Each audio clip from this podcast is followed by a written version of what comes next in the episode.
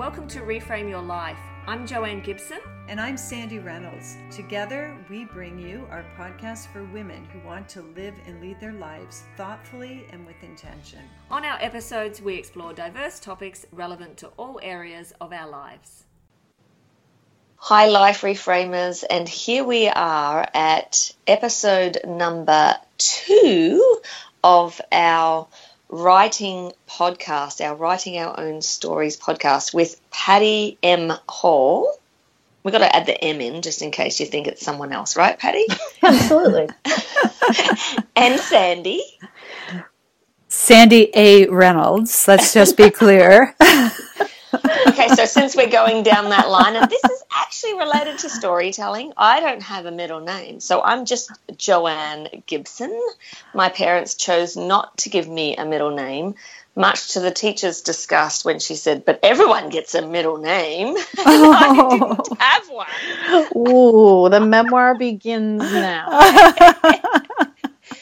So we are here today. Our last episode that was published two weeks ago was all about our fears, the fears that we have that we should overcome before, well, in order to write our story.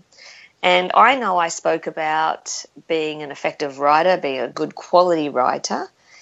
And Sandy, what were you talking about around your fears at that time? Oh, I think one of my fears was how much of a story to tell, like how how to protect the people you love, even though they behaved very poorly earlier in your life. of course, see, I wouldn't worry about that bit, but Sandy does. So I'm a feeler. You screwed you screwed me over, and I still care what you think. it's all our issues that we bring up in our story. So today, Patty is going to actually turn the tides. And when we were speaking to her before, I think there was a little bit of an evil laugh that she had. So she's going to coach us through the process. So, mm-hmm. Patty. Okay, can I roll? You can roll. I think we covered most of the fears, right? Yeah, and, and what we didn't, I think, will probably crop up again. So we Ooh. spoke about barriers, and barriers, what we were really trying to get at was what stops you from picking up the pen? Like, quite literally, why, when you have the beautiful notebook and the lovely pen, why don't you just start pouring it on the page? And that continues to be a problem as you work through writing. It's not just the issue on the first page. So, what I thought I would work on with you guys today is some of the tools that I've developed working with other people and certainly working on my own books, where if you run out of steam, if you don't know what to write next, if you don't know where to go, what kind of tools can you keep at your disposal to have stuff in the archive to pull from. So, this is what I call the pre writing phase. And really, because we're doing this on a podcast, there's no way for us to really do the writing phase together. But these are all the pre writing phases to get you to the point where you feel like you can start and maybe even take a start. Mm. So you two, as my uh, as my sample coaching victims, are are going to be very forthcoming today, and you're going to talk about uh, all kinds of things that you didn't expect to, because we're going to dive we're going to dive into some hypotheticals that if you were going to write a book about your life, if you were going to write a memoir, so put yourself into the mental space, I want you to think about what that book would have to contain in order for you to feel like you got your story told. So, for each of you, I know that that would be a very different book. And it's an overstatement, obviously, that each memoir is unique. But so is the chunk of your life that you decide to write about. And harkening back to part one of the series that we're doing, was the question, I think, Joanne, that you asked about what makes a memoir and an autobiography different. One of the most unique things about that is that a memoir is a piece of your life. It's actually a story told from start to finish that is from a part of your life that you can get into a book sized sort of um, space. So it might be, and as I've mentioned about my own story, it might be in a really intense 18 month period that you reflect back on 10 years later. It might be a 14 year period that you encapsulate in uh, a one year of analysis where you go and you travel and you make sense of your life. But for each person in each book, that's going to be different. And in order to talk about the memories that are going to be essential to our story, we have to go to those periods of time. Now, for some people, it's three months ago. And, you know, God bless them if they can live a story three months ago and be able to write about it, you know, that, that quickly later. But that isn't typical. So, for you guys, what I'm hoping to do now is to turn the table back to you and say, first of all, in developing what we're going to call a master scene list or a memory list, what sorts of memories, what pieces of time in your life do you feel would be absolutely essential to get on the page in order to convey the story that you have in mind? And I don't know who might want to jump into that. And I know that it also opens up talking a little bit publicly about what you might want your story to contain. And I encourage you to be exciting and inventive here. If one of you has, you know, if one of you has some fantasy you want to out about, you know, going into Parliament or your um, your Olympic history, the fact that you don't happen to be at the Olympics now, but you're going next time. if there's anything that you want to throw in about the Australian outback, for example. Or perhaps even Western Canada, this would be the time to entertain the listeners. So, whoever wants to start, if you aren't even sure what you would write about, what memories immediately come to you that you think would make for good story? Traveling the world, living in different countries mm-hmm. across the world, which. Can you give us examples? So, moving, you know, the I, I distinctly remember planning to move to England with Ashley, and at that time we weren't married. We'd been living together for maybe a couple of years. We'd done a ton of research, and it was kind of like our first thing you do together as a couple. This is really going to be it. And I and I remember sitting down with him and saying, "But what if one of us doesn't like it?" Right. So you, you know, remember I, you remember sort of that pivotal conversation? Mm-hmm. Yeah, yeah. I had read a lot about how traveling changes you and gives you a different outlook on life and and I was like, well, what if one of us likes it and one of us doesn't, and then we split up? that was all that was on my mind. Right. I mean, it, I think that's really significant. Mm-hmm. I think that's a very significant memory. So, yeah. if you, and um, how did that all roll out? What well, happened? Did you you obviously decided to go ahead and to try it, to try the traveling and the relationship, clearly. Yes, yeah. so we agreed. He, he, he said, well, let's make an agreement that if one of us doesn't like it, we'll come back. We'll keep the conversation, keep the communication going. And I think that's probably why we communicate very well, and we do communicate very well. So we kind of agreed, and that was what in our mid late twenties. So that was a memory around one move, England in particular. Now, do you have memories around other moves that are distinct? I mean, obviously you're in Canada now. So, what other major moves have you had in your memory history?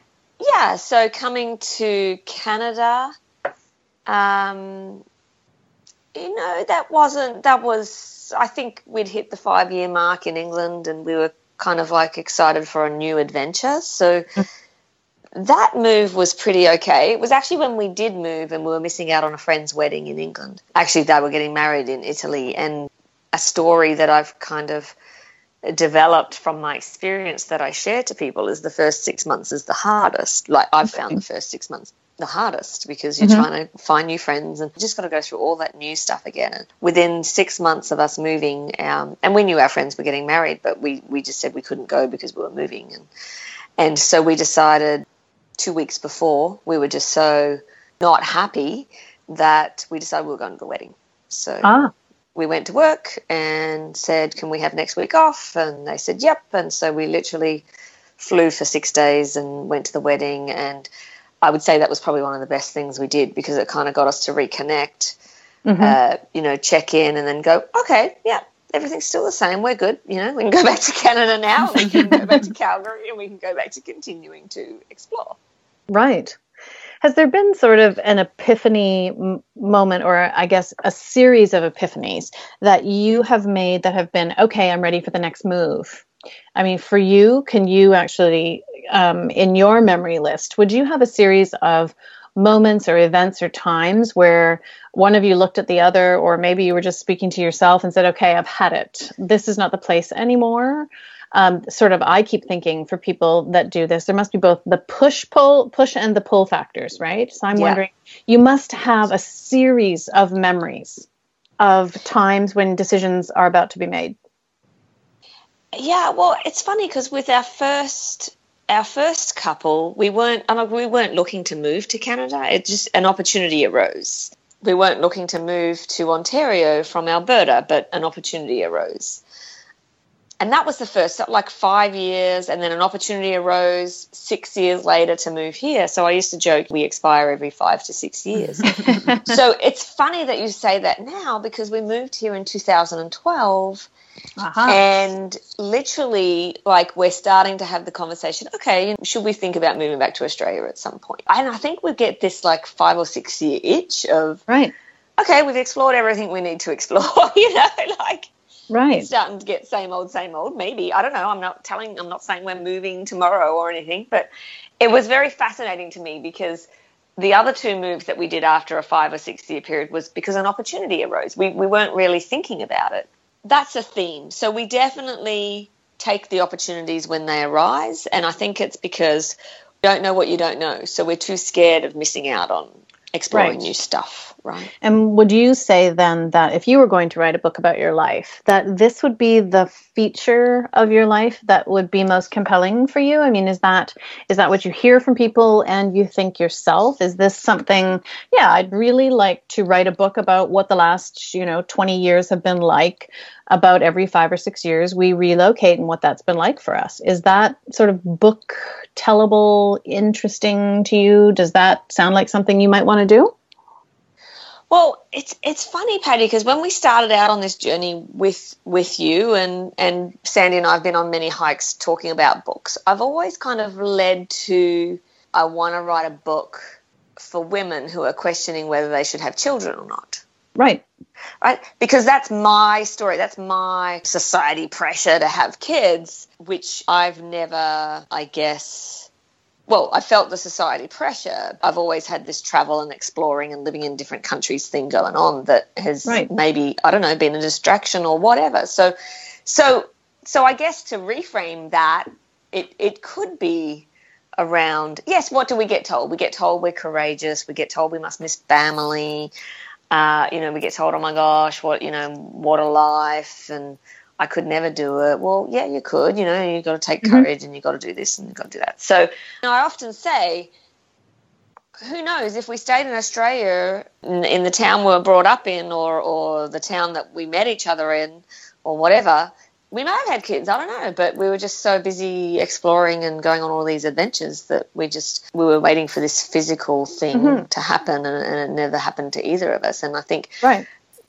Through the process because we were just learning about the world and the countries and how people live and what's important and stuff like that. So, Well, and I think that you're really getting at multiple themes that could run through a memoir for you because you've made a lot of other decisions that I'm sure have gone against what you considered the conventions of family and the time and the place where you grew up and whatever um, cultural pressure you may have felt that there were. And there is so much room and importance for memoirs that inspire the rest of us to reframe our thinking around what's expected of us. And right. You've you've hit on a number of those. So that sort of puts a potential book for you into a thematic area of celebration, inspiration, and Yeah. kind of uh, kind of touches on some of the coaching themes that I suspect come up for you in the work that you do about walking an individual path.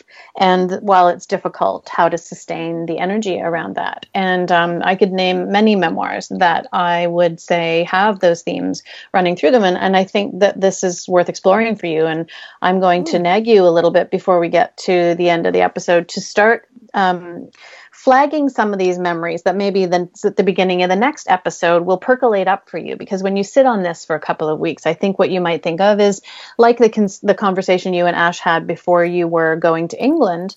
I suspect that you could come up with sort of 20 or 30 um, events like that that you could then string together. I mean, there would be conversations with parents explaining that no, yes. I really don't want that life, or or with a, a sibling or a best friend, someone that you're leaving uh, when your path is about to diverge who, when someone may or may not be ready to see this happen, and the trigger points and these epiphanies for what makes you brave enough to do it, these stepping off points where you do stand at the edge of the cliff and you say, let's do it. And I'd love to see you consider, you know, exploring how it might have turned out had you not chosen a partner who shared this who had this sort of kinship with you about about exploring the world this way. And i mean so much of it is keeping the partnership intact while you do everything else that you do. And i personally would love to see you explore some of that. So my mm-hmm. challenge to throw back to you before i you know beat sandy down on her story a little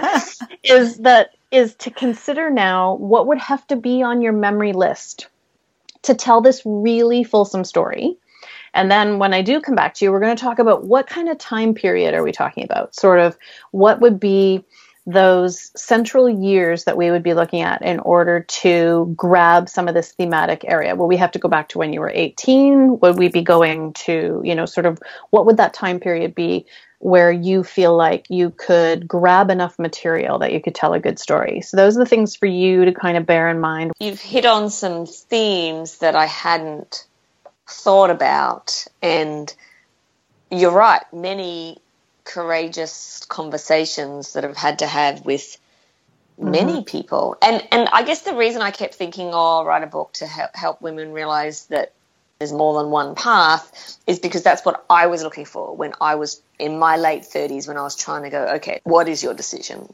Excellent. Around yeah. around this. And I couldn't find much to be honest at that point. Mm-hmm. But what you've just said to me takes my memories to telling family we're going to get married without having any family with with us and like right. all of this other stuff so lots of non-conventional non-traditional right. sorry um, conversations that we've had to have that ashley and i as a unit have had to been had to have been okay with so yeah well, yeah, and I think there's a lot a lot more room to explore there. And mm, you, you see how you see how with the coaching and the sort of tugging at this, how it does take your memories to a place where you look at them as material rather yes. than as just experiences because you realize that in their retelling you're actually conveying a scene to someone you're conveying an experience that they can then sort of figure out for themselves how it would feel if they were in it and that's the kind of stuff we're trying to mine for Mm-hmm. So you've got to make a memory list. So start note taking.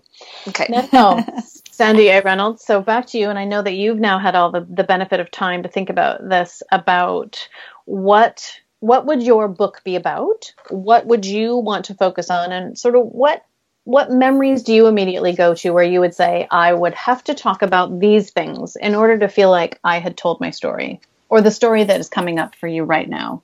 Okay, so it's interesting listening to Joanne's story because I feel like I'm almost the flip of her story in some ways, which mm-hmm. is um, I don't know. It's probably why we we do well together on the mm-hmm. podcast mm-hmm. because we are different personalities. I think that my um, story is a well one story that would have to be in it for me because it was just I think it defined a lot of my life was being sexually abused as a child. And okay. so I, you know, I have no problem sharing that on our podcast because it's the reality for far too many women. Mm-hmm. And, um, but I think the, uh, it was my grandfather and it was, it went on for many years in my childhood until I finally was strong enough and at it, uh, angry enough to confront him and it stopped. And I think in my story that there's been a little bit of a theme around around that, around being victimized and kind of pushed until I snap. So okay. that um, with my grandfather, there was uh, yeah, definitely that has to be in my story because I just think it was formative in my childhood for me and and ha- who I was and kind of how I felt about the world in general, that it wasn't a safe place and you couldn't trust people, especially men. Mm-hmm. Is there anything that you feel like that has connected to in a latter portion of your life that is on the theme, and I'll just sort of quote this back to you. You said you tend to accept being victimized until you snap. So, are there other ways that that either you've been diametrically different than that because of your experience, or are there ways that you've seen that in other parts of your life later on that you've really had to work to sort of break your own mold? Yeah, so I think we talk a lot about this about or we refer to this on reframe your life about my thing about needing to be liked. So within abuse systems, family systems, there is it's usually there's a reason why people don't come out and say to their parents, I was abused. There's usually a lot of other stuff going on that creates that mm-hmm. system. Mm-hmm. And so in my home, it was all about uh, my parents were very unhappy in their marriage. So I think as a child, I learned to be a peacemaker and that it was easier to just deal with things on my own and not say anything and not rock the boat because it would create more problems. And so oddly enough, in my early 20s, I started going to church and got very involved in church. And I think this is a continuation of the story, but maybe you can tell me if you see a theme there. I mm-hmm. end up in a church system that is very similar in that it's very can they're often very dysfunctional and people are can be very abusive, especially towards women. Women can be really held down. And they there also is that element of trying to keep the peace and not really going against the system because the whole thing could implode or there's the feeling of it that it could implode. So right. until i absolutely lost my mind and left it you know like snapped. Mm-hmm. so yeah i do i don't know. It, feels like therapy but holy right. story. And I mean, so then if we were going to drill down into memories so in the same way that joanne was able to drill down to a couple of more than i'm sure many conversations but the one that she illustrated about having that conversation with ashley saying like what if it doesn't work? What will we do? Are there a few conversations or experiences like that where you can remember? Maybe these conversations i'm trying to tug at here are the ones where you did snap or maybe the, there are the one there are conversations where you can actually remember yourself acquiescing where you can remember saying i'm just going to keep the peace. I'm offended by this say you know something between your parents or something that you would have liked to have raised with your parents but you said to yourself no there's enough unhappiness in this home. It's not going to be me that breaks the peace. Can you go to memories like that that you would include in your book? Yes, so I can remember. Uh, well, I don't you tell me. I so I have a memory when you said that that came to mind of my mom was had a therapist and I phoned him and told him about the abuse and okay. um, and asked and told him that I wanted to confront my mother with this. I was probably around 18 or 19 at that point and he said to me, "Don't because it won't it won't have the impact you're hoping for in your family. Your family couldn't will implode. It won't be able to handle that, and so that I didn't ever say anything. That kind of shut that down for me, which wow, is an interesting story. Now that I think about powerful it, powerful story. Yeah, yeah, yeah. Where you were actually counseled and counseled by a man in particular and a professional, yeah, who had knowledge of your family unit to say imagine the pressure, regardless of your age, to say, you know, this isn't going to achieve what you want it to, as if that was an accusation. And then also to say, your family can't survive this. So imagine the blame had you decided to reveal because you personally felt compelled to. I mean, that it prevented you from doing something that you emotionally really needed to. Right. And that is an incredibly useful scene to convey so much about you when it does get to the point of memoir.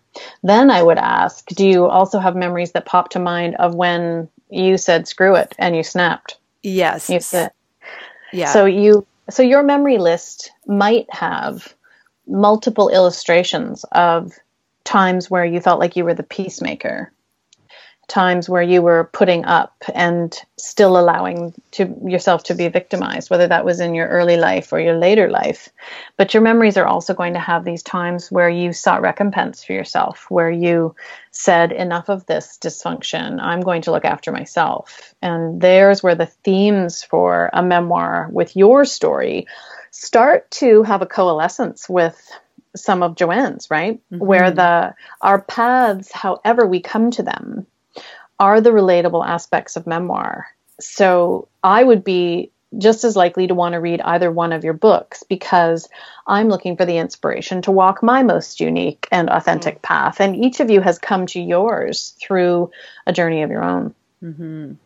Now, you talk about, Sandy, the ways that you've seen things in your life that have either caused you to act the same way or for some period of time have you reminded you just keep the peace. This is my role. This is how i want to be. I'm wondering if you could see a beginning and an end for a book. Like where would your as we're starting to talk about timeline i throw this back and i'm going to pop back over to joanne but again the asking where would you start in terms of memories?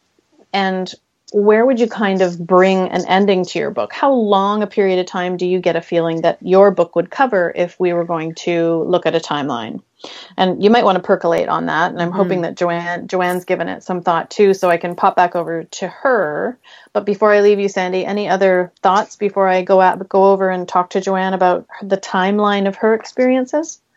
About about about my any, story yeah anything about this whole mining for memories and i mean did they come up did they come up easily for you like now yes. do you start do you yes. start thinking okay i really do uh, and are you surprised or not surprised at how the memories start to come when you when you talk about them i don't think i'm surprised i think i've always been a journaler, so I've always written down things and reflected a lot on what's happened in my life. So I think that I do have a lot of memories. I've always mm-hmm. been surprised about, like, I don't have memories earlier than about six years old. So there's like, I don't have a lot of really young memories, like maybe five. So I don't know, I don't know about memory in that way, but um, I know I think I have lots of memories and um, lots of things that have kind of stuck with me over the years. So I think I'm good mm-hmm. for that. Mm-hmm.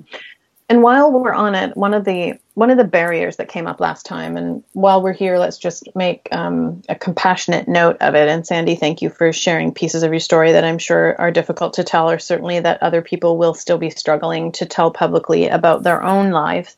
But this tender territory around pieces of our story that we've always hesitated to talk about. And what I really want to point out here is the uniting factor of Joanne has some really tender experiences that while we wouldn't characterize in the same way, you know, there are heartbreaking moments when, you know, being married without family and breaking hearts of people who you had to tell you were leaving or who you said, no, mom and dad, that's not what I want for my life if that happened and these departures that we make from what might be expected there's a real community in it when you start to write your story and mm-hmm.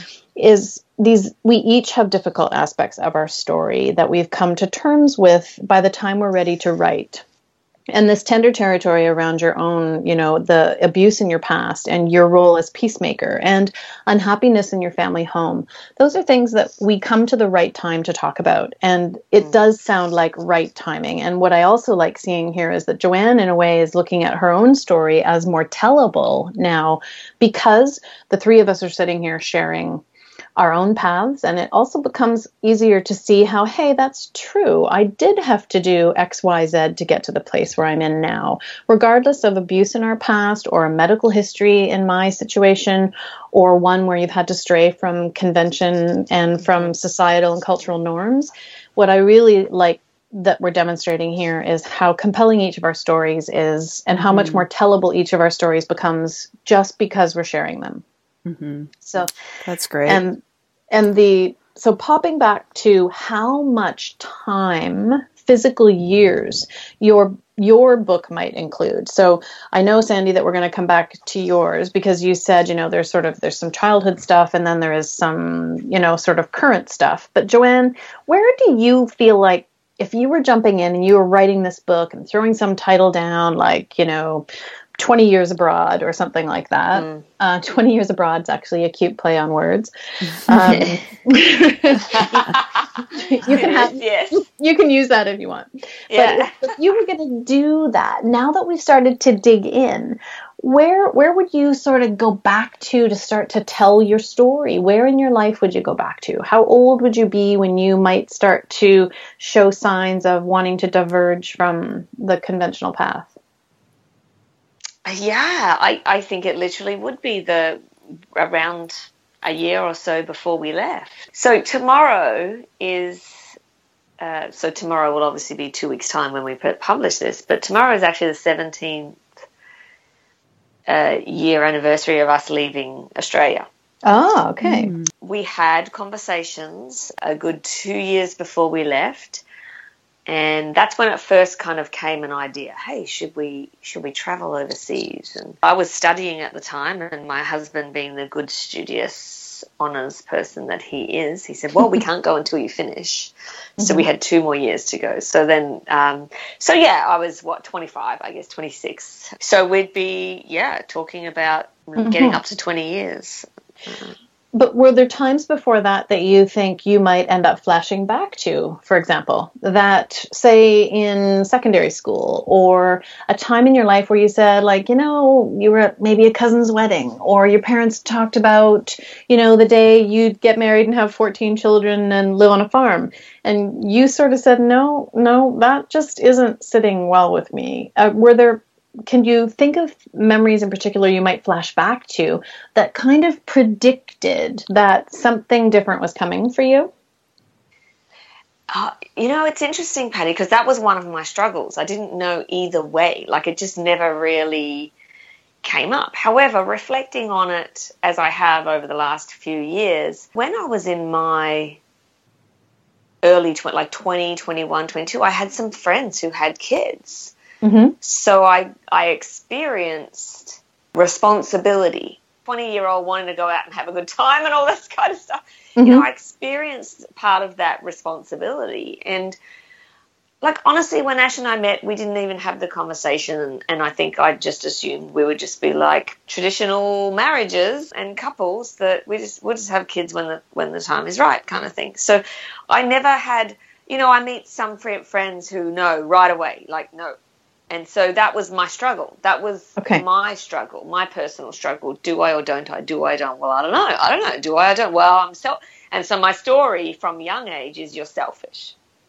Okay. Right? Were you told, told that? Selfish. You oh, were, yeah. And you were told that. And how young would you have been, say, when you have memories of that kind of judgment? Oh, funny story. When I was in grade three, I wanted my mum, and she was she used to work at school, and she was away on a camp, and she was coming back that day.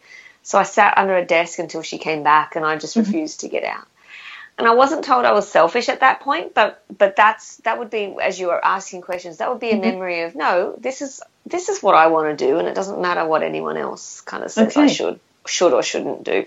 Selfish, probably in my teen. Probably my dad. I started earning. I had my first job at the age of twelve or thirteen. You know, mm-hmm. it was probably illegal or something. I don't know, but you know, work, working in a supermarket and doing stock take and earning money. And, yeah. Uh, and then being able to buy what I want. And I remember my dad saying, earning money has made you selfish. You can now do whatever you want to do, and we can't tell you what to do with your money, kind of thing. So. Ah, okay. See how it implanted for you, right? Oh. And those those themes start to come up. So, I mean, what and how I drag this back into memoir content for us is that you see how flashbacks to moments that were either indicative that a change was coming, or where pieces of self judgment or pieces of self awareness were planted in your psyche that made what came later make sense. And those are exactly the kinds of memories that we're mining for. And see how naturally they come up when I ask you these kooky questions like, did you, did you ever think about this? And you're thinking, wait a minute, yes. There were times where you know the where selfishness was thrown around but where you saw it as independence yeah because as we're sitting here for all our other courageous decisions and i call them courageous decisions leave the country you know travel across the country get married without family immediate family there. People could i mean they could be viewed as selfish i guess. My thought process because there was very there was very logical connections. Well mm-hmm. you know we've just moved to england and uh, you know we don't want to put the pressure on our brothers to have to travel to england to to watch us get married and we actually can't afford to go back to australia to get married because we just, literally just got jobs and we don't want to wait you know like there was kind of logical right. reasons but the having a child thing that's what got me stuck for a long time. Well, you're selfish. If you don't, there's no other good logical reason not to have one right.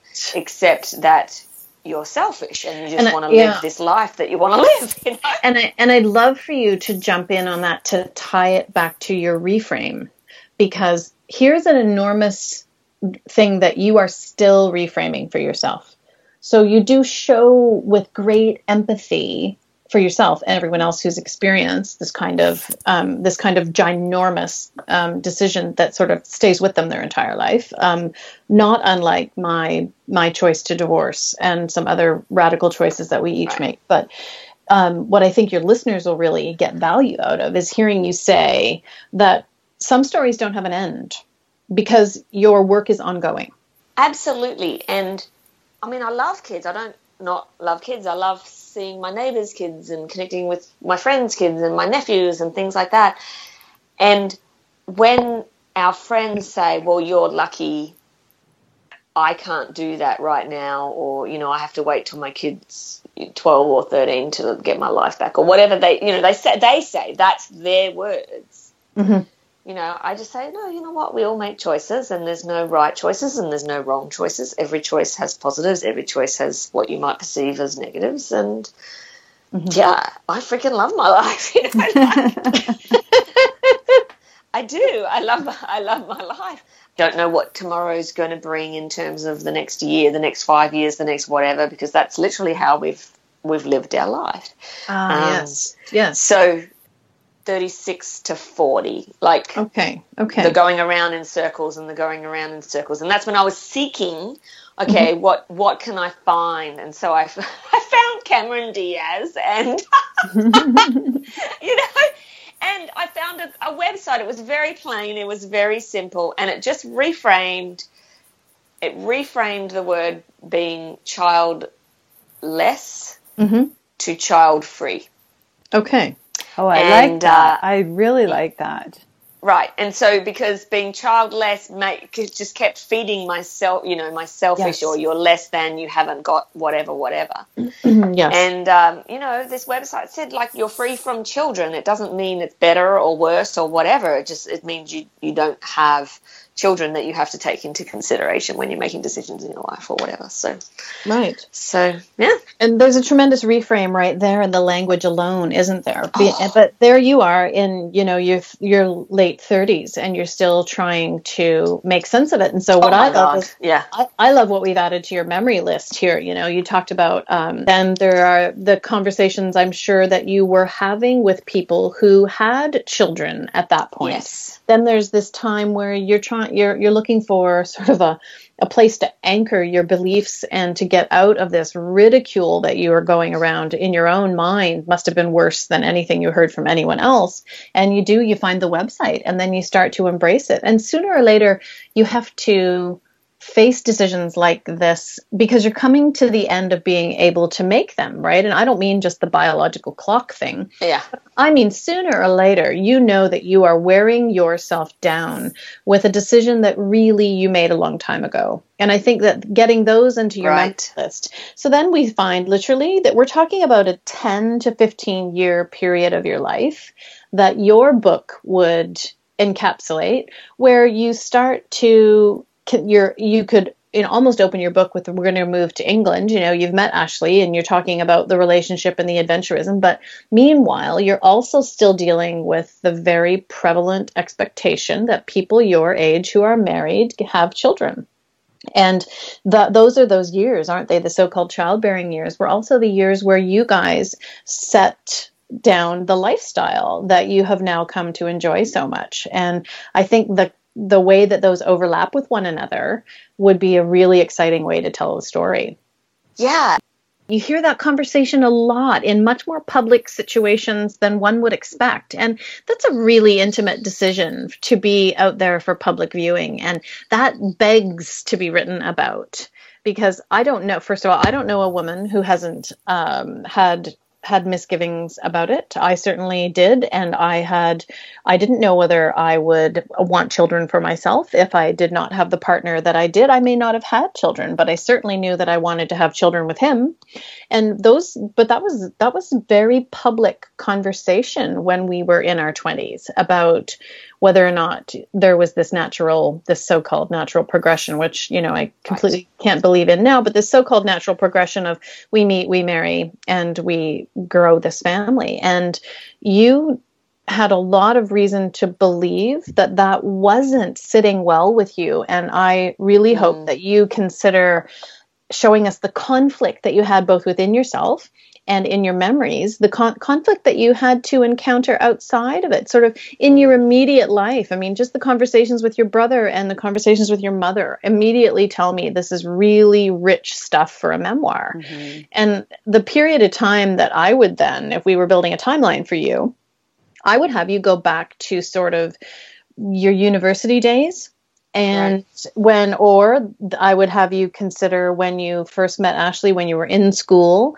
and those times where you already knew that there were people your age who had kids, but you just really didn't see that in the cards for you yet. And then mm. that continued to be the way you felt for 20 years until you, in a way, released yourself from this decision and said, I will be child free because that is what I am. So I'm naming it. And it's been an ongoing reframe for you, hasn't it?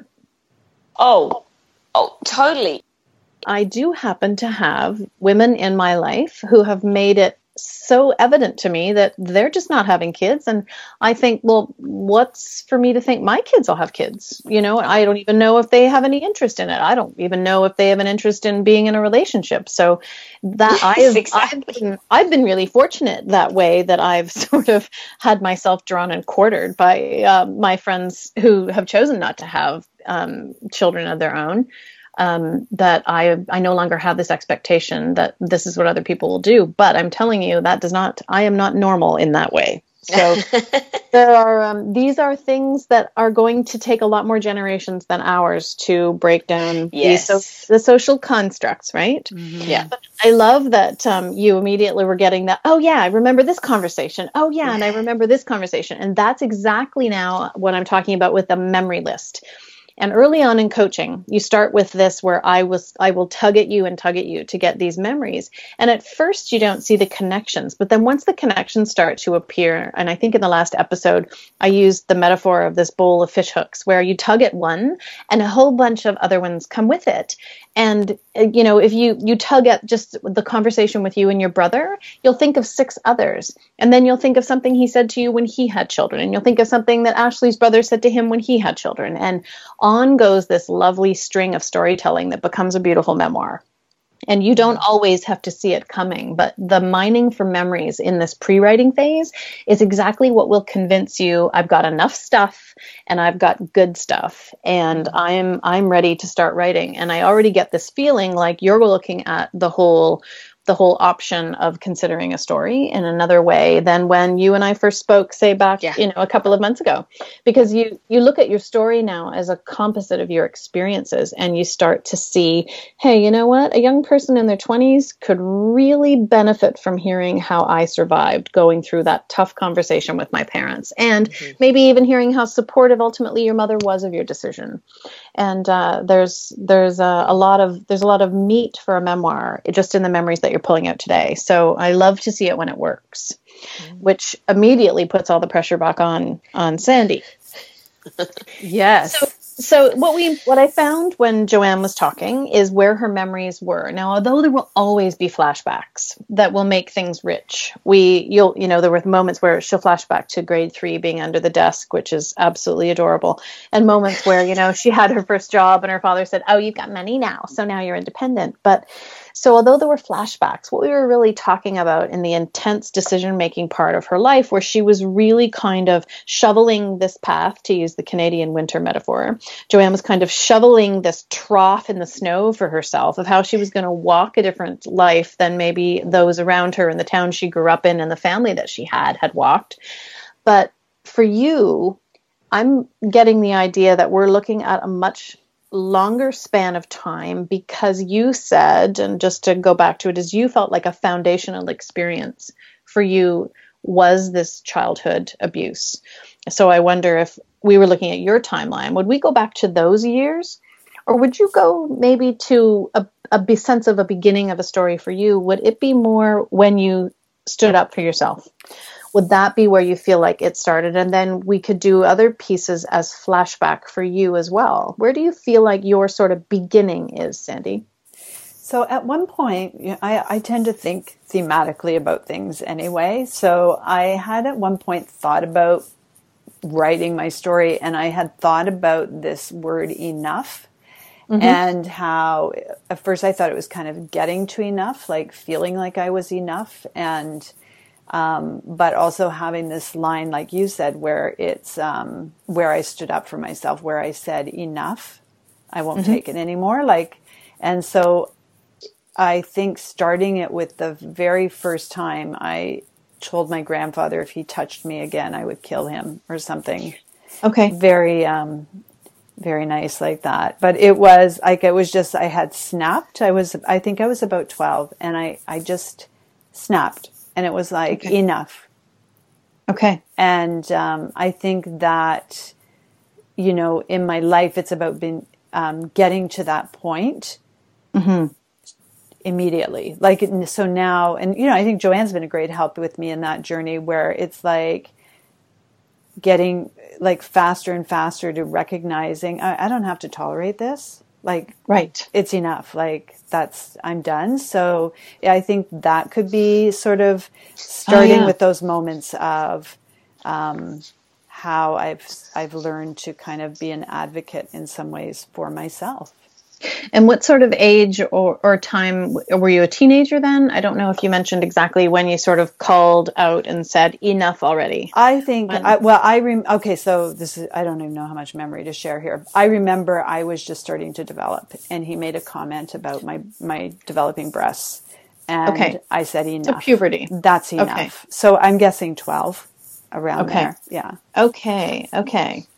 And I think that that too would lead into your teens where it couldn't have been an easy thing for you to in your family to you know call out enough because it sounds to me like if you were going to stand up against one experience as an advocate you were going to stand up against other experiences. You know you mentioned that you felt like the peacemaker between your parents. So i'm wondering if as you moved into your teens do you have memories of saying figuratively or literally enough in terms of how you were being treated in your household in your family dynamic yes and i think one of the major ones was moving out of the house when i was seven i think 17 or just about to turn 18 where i just said i can't live in this like it's i've had enough living okay. with some of the stuff that was going on in my family i just couldn't take it anymore so um, right. i chose like basically right out of high school to move out on my own so um, I think that would be another place. I, yeah. Mm-hmm. Yeah. Yep. I, I think that's a, that's an excellent memory.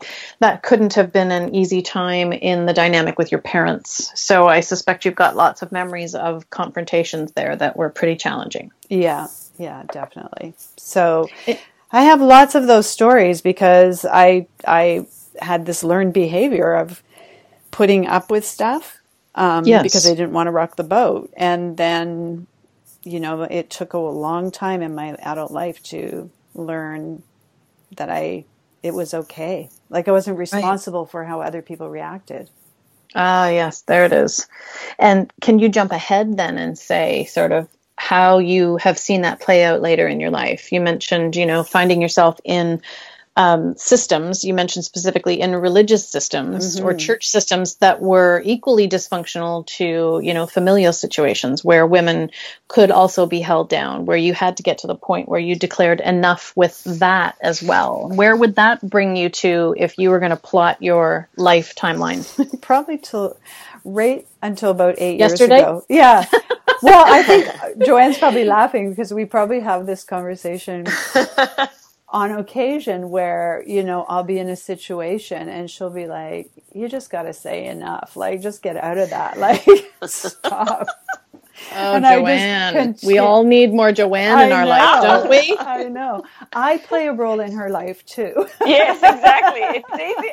It's easier to challenge other people around. And, uh, and challenge, I mean, in a uh, nice friend challenge. That's one of our words we use for each other. But yes, it's easy to see to see other people's patterns in life, right? It is. It's easy to see other people's patterns and um,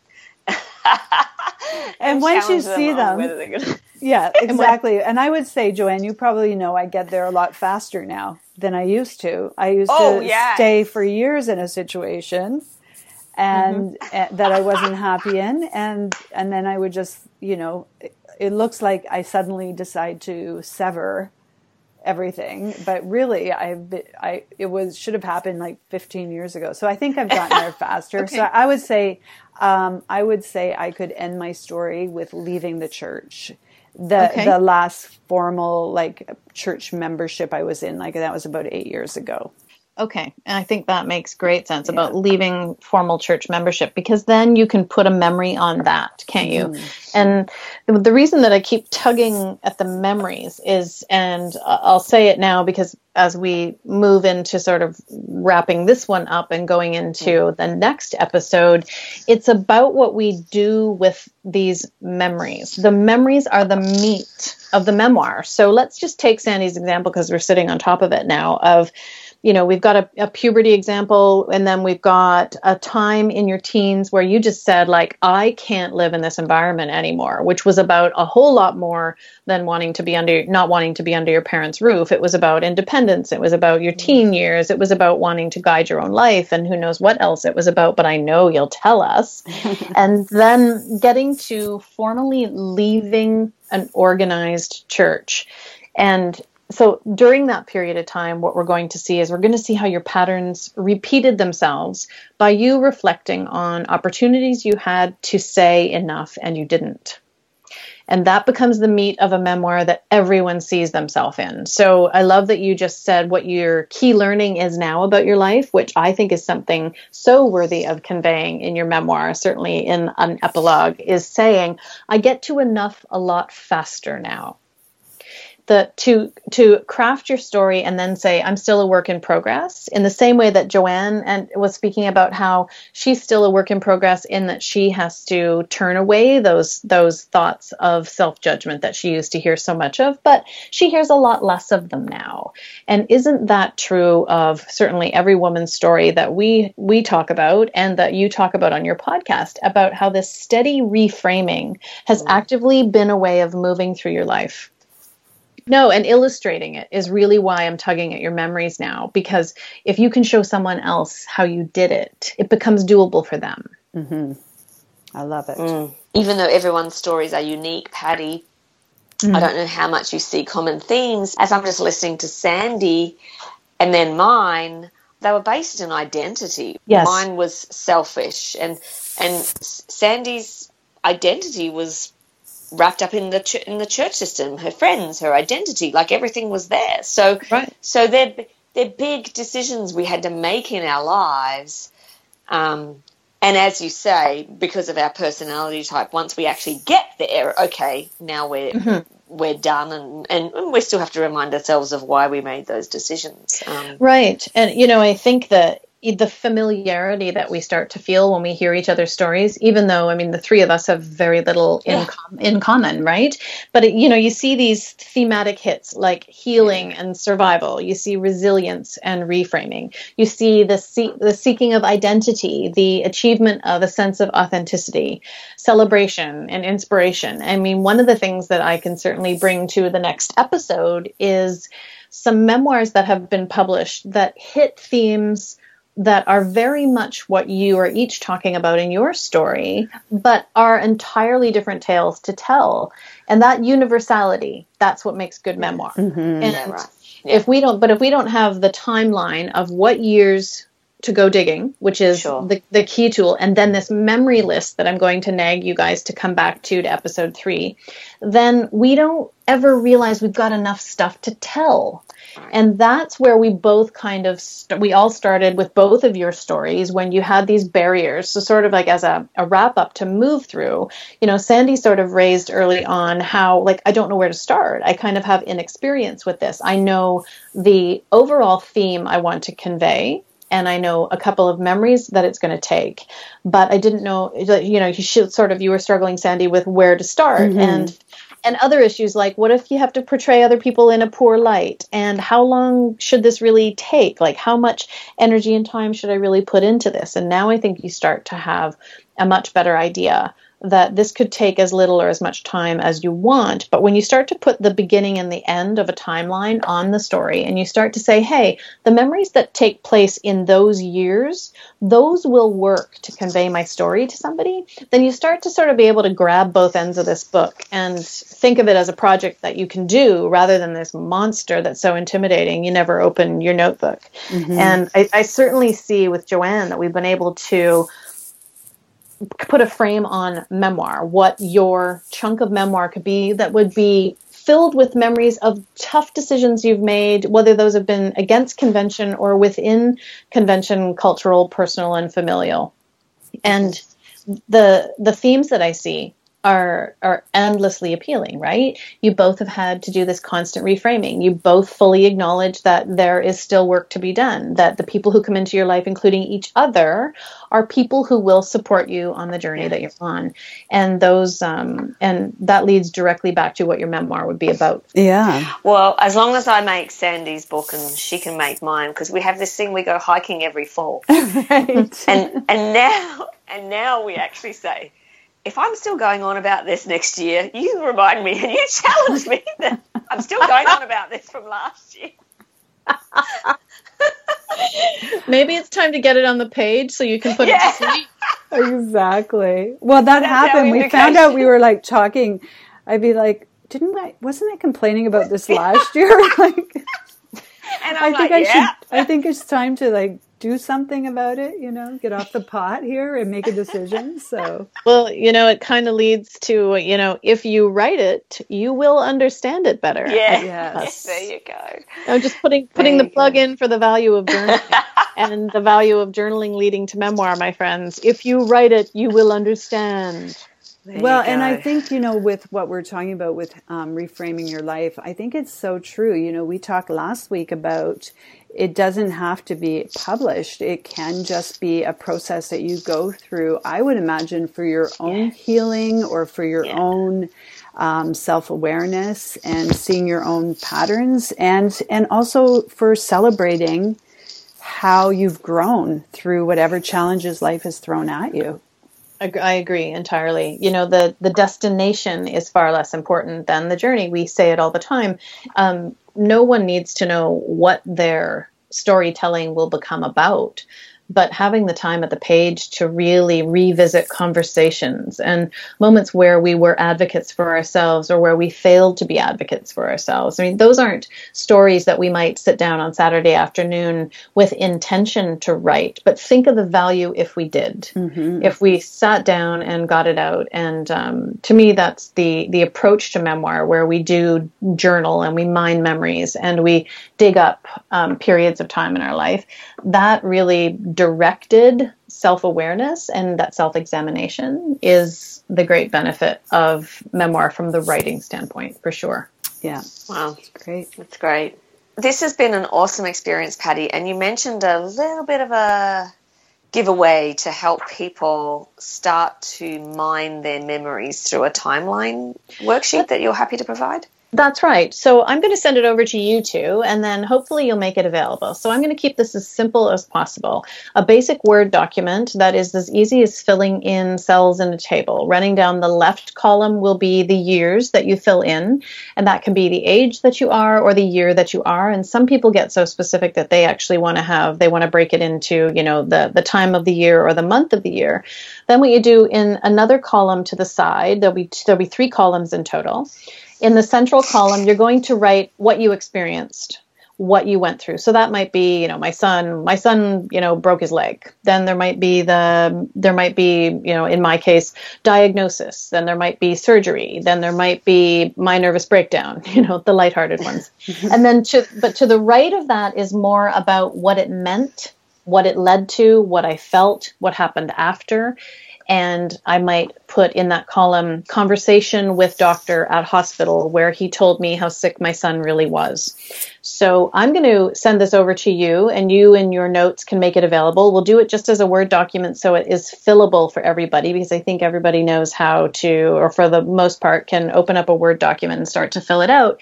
And then what I'd love to do is when episode our ne- our third episode in the series opens, I'd like to have you guys talk about what how you use the timeline and how that helped you to start to complete sort of this master memory list that we're working on.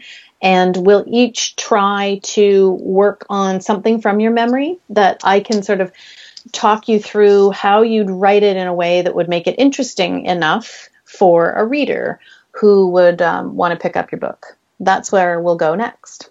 Mm. That's great. That's awesome. We will have this on our website, reframeyourlife.ca forward slash resources. Also, we'll be sending it out with our show notes that we send out. So if you don't want to go hunting for it, jump onto our website, sign up for our show notes, and Sandy sends those every time we do a new episode, and she'll have a link to it. So hopefully our listeners can get it either way. Really looking forward to it. So we've got some homework to do. Yeah. Yes. Great. Thank you, Patty. It's a pleasure. Now do your homework, you two. okay. Hi, Life Reframers. Did you enjoy our episode today? If so, please leave a review on iTunes or Google Play. Also, check us out on all our social media avenues via reframeyourlife.ca.